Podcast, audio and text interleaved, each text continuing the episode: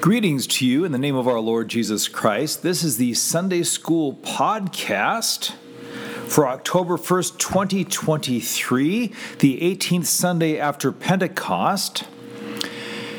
And as we continue our exploration of the textbook 120 Bible stories, the Sunday School lesson for today is story number four about Noah and the flood. Now, this story covers four chapters of the Bible, Genesis 6 through 9. So I'll be reading parts of Scripture from those four chapters, but we'll be skipping bits along the way and just sort of reading through others without too much comment. But this, again, is a pivotal story early on in the history of the world, early on in the Bible. And it is there, again, to show not only our need for Christ, but point to Christ our Savior, who will come much later in the story. So, we'll just start out with Genesis chapter 1, verses 1 through 8, which read When man began to multiply on the face of the land, and daughters were born to them, the sons of God saw that the daughters of man were attractive. They took as their wives any they chose. Then the Lord said, My spirit shall not abide in man forever, for he is flesh. His days shall be 120 years. The Nephilim were on the earth in those days, and also afterward, when the sons of God came in to the daughters of man, and they bore children to them. These were the mighty men who were of old, the men of renown. Actually, that's just the first four verses of Genesis 6, but I want to stop there. This passage is not included in the Bible story in the textbook, but I included it because it raises a lot of questions.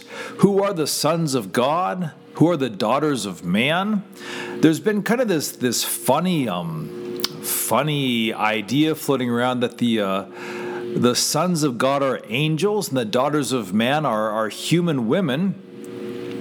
And because the angels took the women and had babies, the babies were superheroes or demigod giants who are known as the Nephilim. It's uh, it's nothing quite so Marvel comic universe ish. Remember, Seth has been born, and when Seth is born, people begin to call upon the name of the Lord. And so you have believers and you have unbelievers. And the sons of God here are merely the believers, probably the descendants of Seth.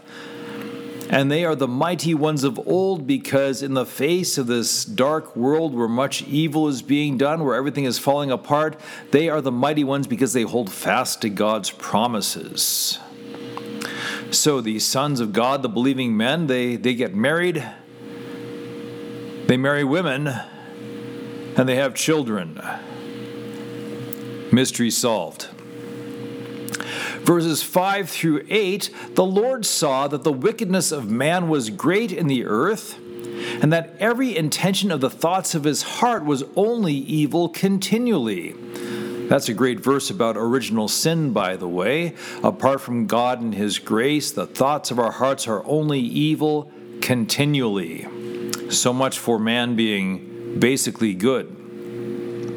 Verse 6 And the Lord regretted that he had made man on the earth, and it grieved him to his heart. So the Lord said, I will blot out man whom I have created from the face of the land, man and animals and creeping things and birds of the heavens, for I am sorry that I have made them. But Noah found favor in the eyes of the Lord. So we read here that the Lord regrets making man. He is grieved in his heart. And so he decides that he will, uh, he will blot mankind out. And yet Noah finds favor in God's eyes. And these, uh, these verses here are, uh, are a, a brief exercise in law and gospel. God's law desires and demands holiness from mankind. And because man has sinned and is no longer holy and is breaking God's laws right and left, then according to God's law, he is angry with mankind. He is grieved that he has made them, and the wages of sin is death, so he is going to blot them out. But according to his gospel, he has promised that he will send the Redeemer to save mankind from sin. So he can't blot everybody out because then he wouldn't keep his promise. And so while he is about to wash away the majority of mankind, the vast majority, Noah finds favor in the eyes of God. It's not because Noah has earned this, but because God favors him, and it is through God, sorry, it is through Noah that the Messiah will be born. By the way, in between Adam and Noah, we have um, some other patriarchs who are in the line, um, the, the ancestral line of Jesus. Um, we have Adam, of course, then Seth. His son is Enosh, whose son is Kenan, whose son is Mahalalel, whose son is Jared, whose son is Enoch. Enoch is the one who doesn't die but walks with God and is taken to heaven without death. Enoch's son is Methuselah, who lives the longest of anyone ever. And Methuselah's son is Lamech, not to be confused with the great grandson of Cain, who wants to kill far more than Cain does. Lamech then is the father of Noah. Um, I, I, bring this up just because as we set the stage for uh, for the flood, most of these men have extraordinarily long lives. So, except for Adam and Enoch, all of these men are still alive at the time that Noah is alive.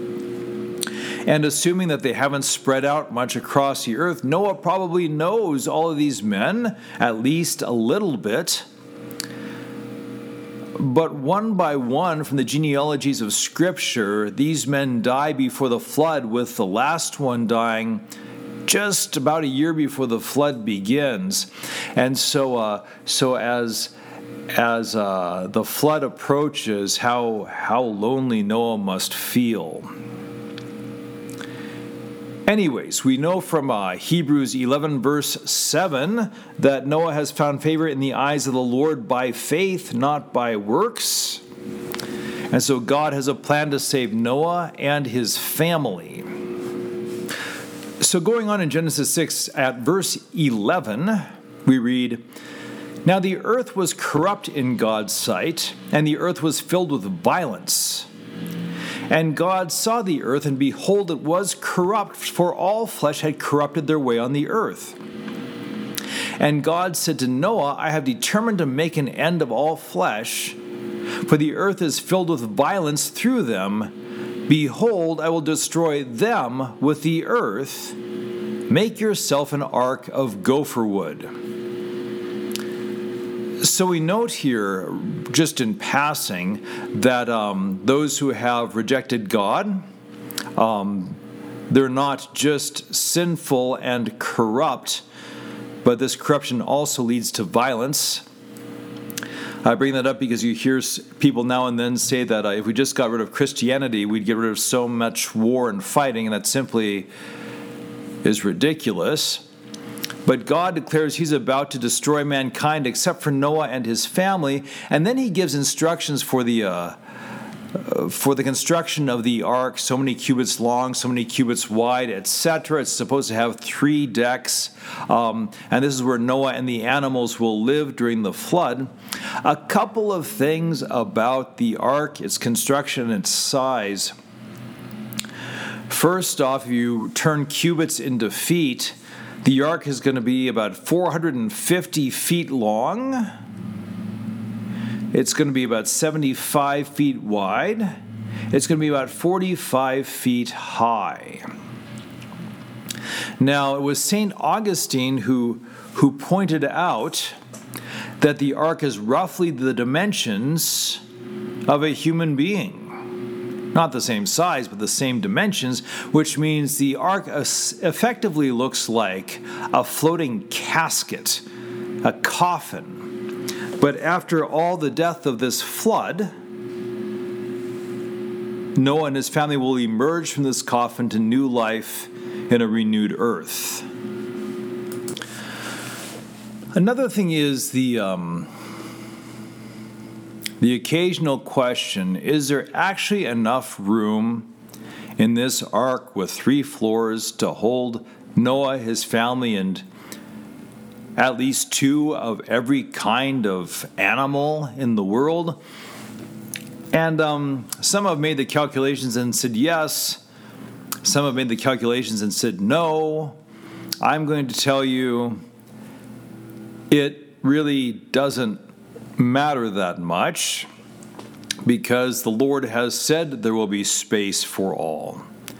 And so it could be, as they say in Doctor Who, the ark is bigger on the inside than it is on the outside.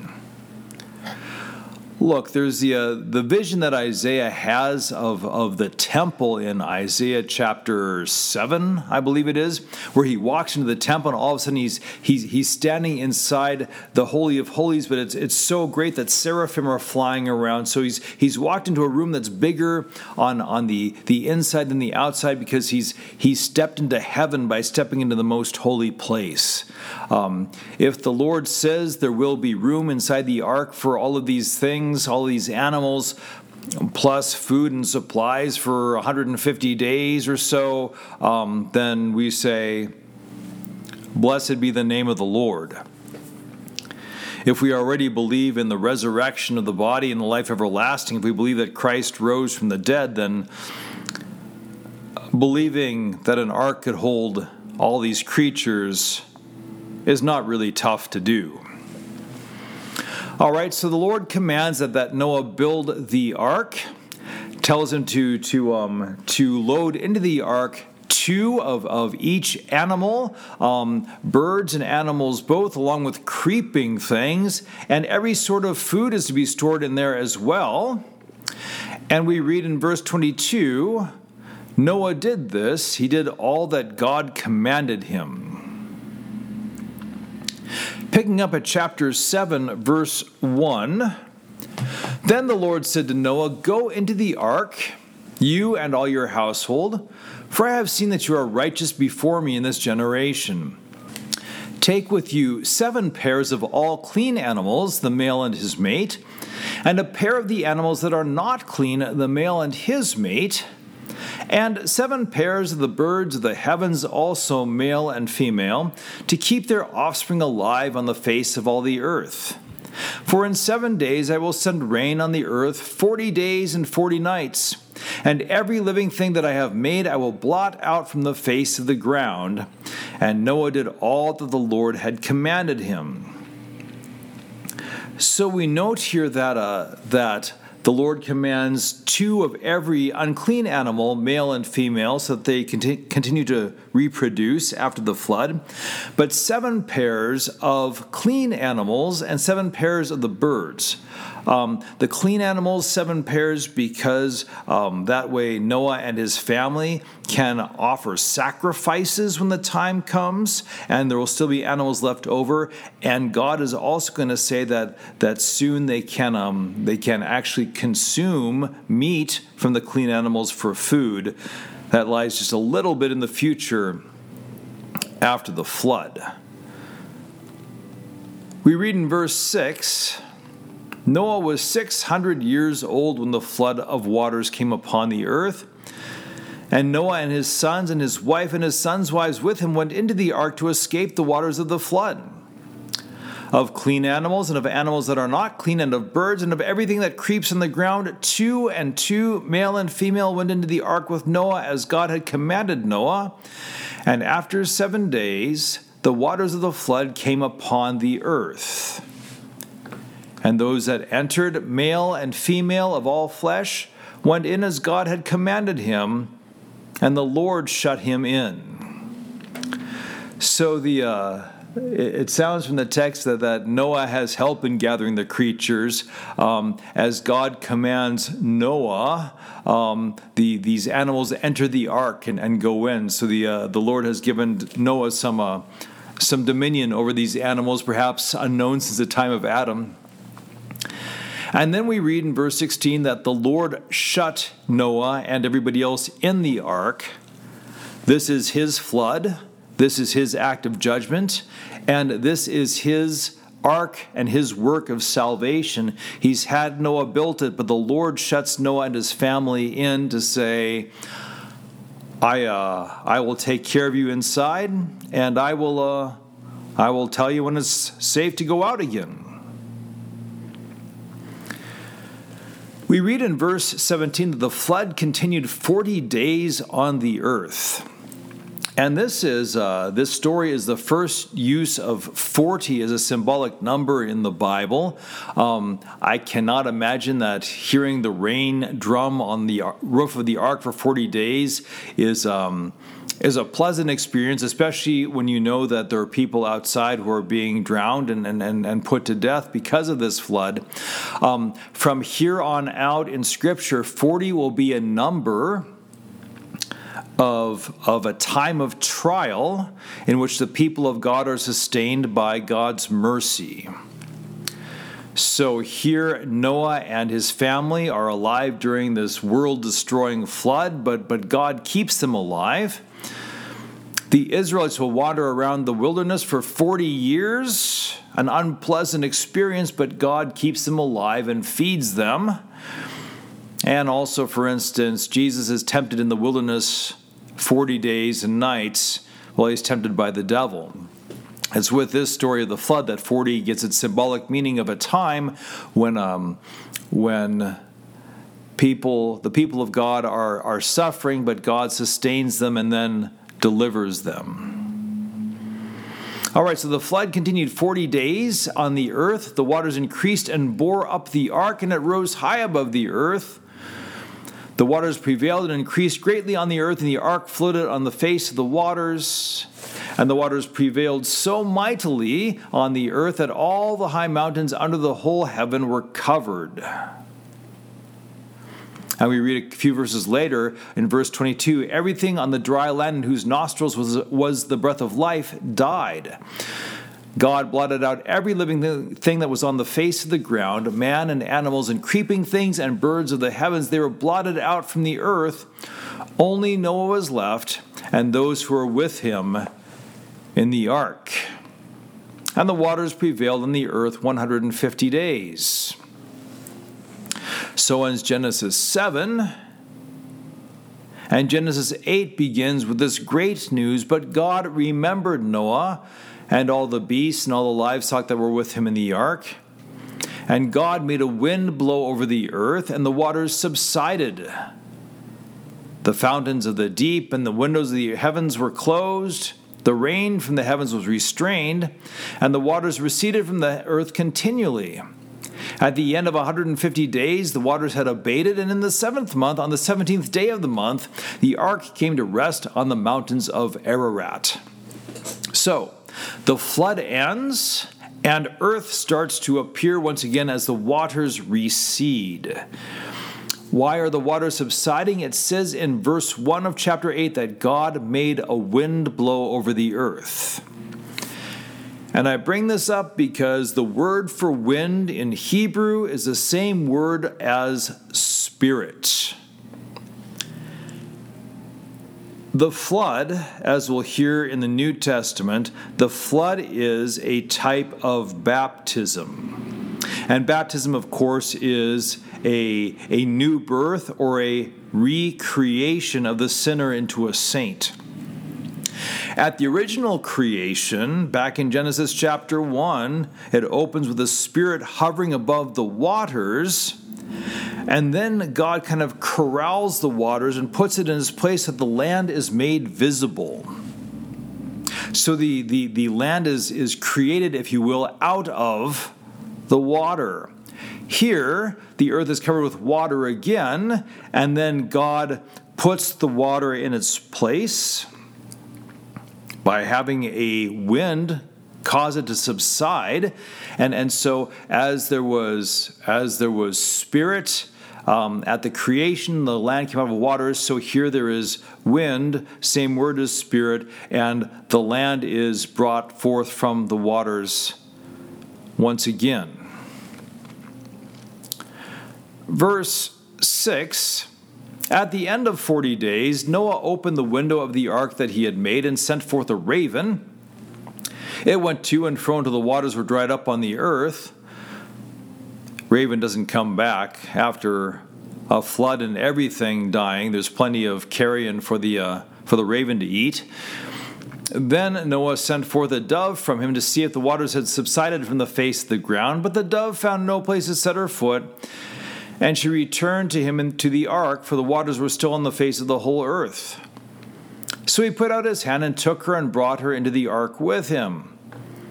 He waited another seven days, and again he sent forth the dove out of the ark. And the dove came back in the evening, and behold, in her mouth was a freshly plucked olive leaf. So Noah knew that the waters had subsided from the earth. Then he waited another seven days and sent for the dove, and she did not return to him any more. So Noah sends out a dove, and the dove comes back at first empty beaked, but eventually, the dove brings back an olive branch as proof that life is renewed on earth. Now, this is also setting up Jesus' baptism because when Jesus is baptized, the Holy Spirit descends upon him in the form of a dove. And this is an announcement to us that Jesus comes to bring new life as that dove brought an olive branch at the time of the flood to show that life had been renewed uh, after the flood. So again, here we have wind, same word as spirit, causing the waters to subside, and then the dove um, shows proof of life after flood. And uh, then at Jesus' baptism, as he is coming out of the water, the Holy Spirit um, alights on him in the form of a dove, um, reminding us that we have new life in Christ. And in our baptism, of course, we are baptized in the name of the Father and of the Son and of the Holy Spirit, who is at work in that baptism to give us new life. All right, so so once um, Noah has waited, um, we read in uh, in verse fifteen. Then God said to Noah, Go out from the ark, you and your wife and your sons and your sons' wives with you. Bring out with you every living thing that is with you of all flesh, birds and animals, and every creeping thing that creeps on the earth, that they may swarm on the earth and be fruitful and multiply on the earth. So Noah went out, and his sons and his wife and his sons' wives with him. Every beast, every creeping thing, and every bird, everything that moves on the earth went out by families from the ark. So, this earth isn't a new creation, but it is a cleansed creation. It's still an old sinful world. Noah and his family are still sinners. But first, God created the heavens and the earth in Genesis 1. Man ruined it. Here in Genesis 8, he kind of renews or, uh, or resets creation, if you will, by getting rid of an awful lot of evil. And this um, helps us look forward to when Jesus comes again in glory, and there's a promise of a new heaven and a new earth. By the way, real quick, um, so Noah has a wife, and his sons have, have wives. His sons are Shem, Ham, and Japheth. And so there are eight people total alive after the flood who come off of the ark. And, and so the number eight becomes symbolic of of new life in Christ, especially given through holy baptism, because the flood washes away the wicked and eight people come out of the ark. Um, likewise, um, in baptism, we emerge from the flood of the font and have new life in Christ, and that's why so many baptismal fonts are eight sided to remind us of this. Um, another great use of the number eight in Scripture is Jesus was born on the first day of the week, which is also the eighth day of the previous week, and, and that too is a symbol of, of new creation.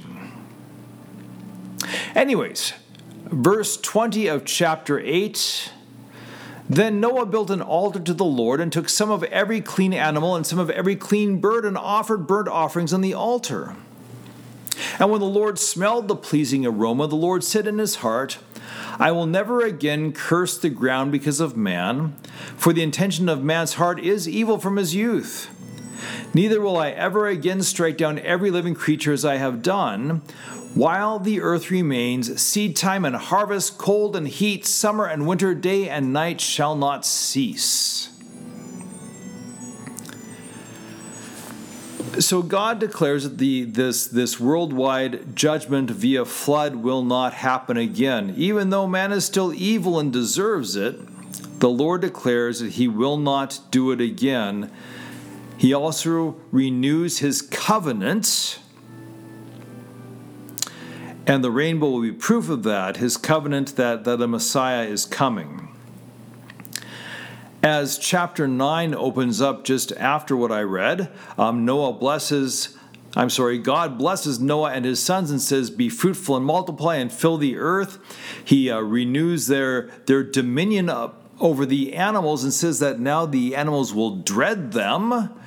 And he also gives to them permission to eat the meat of the animals. They're not permitted to, to consume the blood of the animals, but from now on, in God's um, in God's will for His people, eating meat, eating the flesh of animals is okay.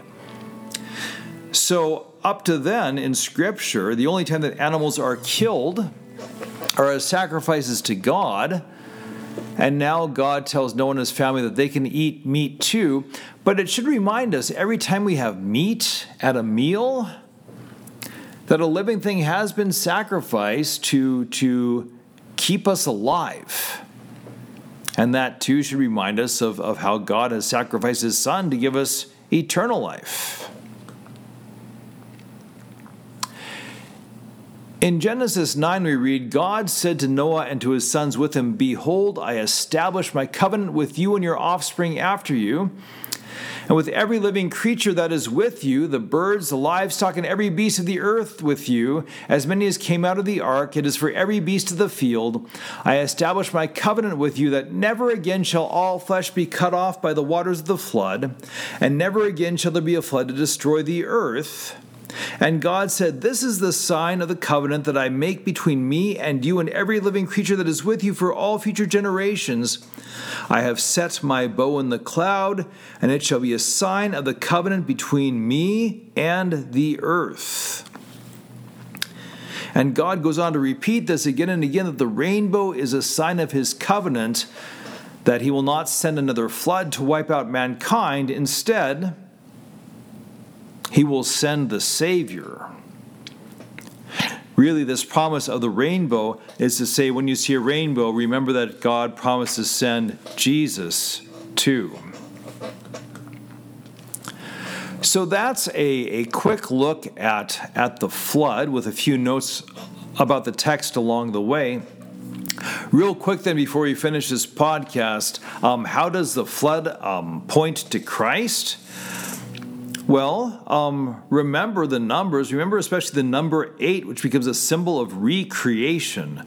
Um, eight souls are delivered to form the nucleus of the human race after the flood. Um, as a week is made up of seven days because the Lord created the heavens and the earth in six days and rested on the seventh. Jesus rises on the eighth day of the week, and uh, and in Christ then we are new creations by the work of the Holy Spirit. In uh, in 1 Peter 3 20 and 21, St. Peter makes clear that the flood is a type of baptism where the wicked are drowned and the righteous delivered. In fact, we read um, in 1 Peter 3 that, the, uh, that Christ descended into hell to preach to the spirits in prison because, says the text, they formerly did not obey when God's patience waited in the days of Noah, while the ark was being prepared, in which a few, that is, eight persons, were brought safely through water. Baptism, which corresponds to this, now saves you, not as removal of dirt from the body, but as an appeal to God for a good conscience through the resurrection of Jesus Christ. All right, so so here we have the flood as as pointing to Christ's gift of holy baptism, and in fact. Um, when we baptize someone at Good Shepherd, we make use of the flood prayer in the baptismal rite, and, and part of that prayer goes like this.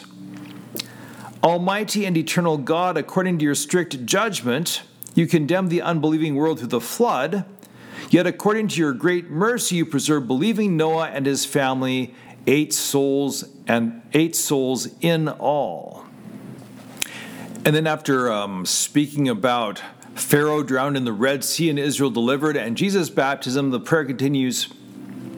We pray that you would behold us all according to your boundless mercy and bless us with true faith by the Holy Spirit, that through this saving flood all of us, all sin in us which has been inherited from Adam and which we and which we ourselves have committed since would be drowned and die.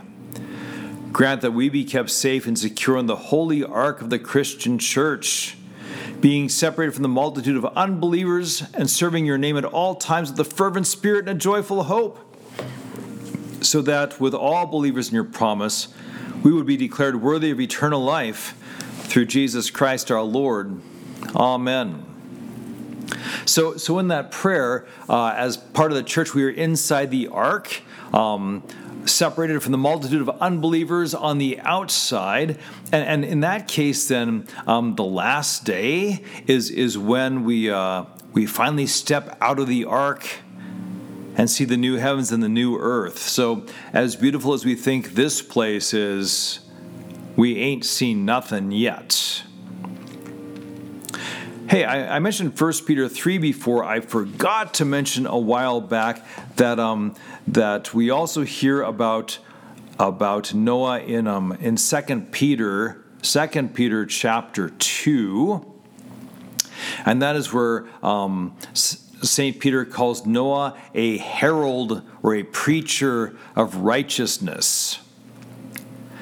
The ark took a long time to build, 80 years or so. Um, and, and the whole time that Noah is building, what is he doing? He's also preaching. He's calling his neighbors to repentance. If there's room for the animals in the ark, there's certainly room for a few repentant neighbors too, but nobody takes him up on it. Anyways, um, so so we have the number eight pointing to Christ. We have the flood as a type of baptism. I mentioned before as well that um, that God permits Noah and his family to eat meat, and so each time we eat meat, we should remember that something is sacrificed for our life, and Christ was sacrificed for our life. God forbids Noah and his family from consuming the blood of the animals because the blood is the life of the animals, says God. Now, this has led the Reformed Church to say that the Lord's Supper can't be Jesus' body and blood because God has forbidden the consumption of blood. We respond it's quite the opposite. God declares that blood is life. Jesus came to give us his life. So it only makes total sense that in the sacrament, Jesus would not just give us his body, but also give us his blood for forgiveness and salvation and life. All right, and a final great, uh, great type of Christ, or something pointing to Christ in uh, in this text, is the rainbow. Um, God's promise that He will not destroy the earth again with a flood. Instead, He declares that He will be patient, He will keep His promise, and He will send the Savior to redeem the world that all who believe in him might have everlasting life. So the rainbow remains a reminder not of sinful pride of one sort or another, but of God's patience and faithfulness with all sinners. And as the rainbow is seven colors, perhaps it is a symbol of God preserving this creation until Christ comes again? Perhaps. In the meantime, God grants you every blessing as you meditate upon this text. God give you every good gift if you are teaching this to others. And until we talk again, the peace of the Lord be with you always. Amen.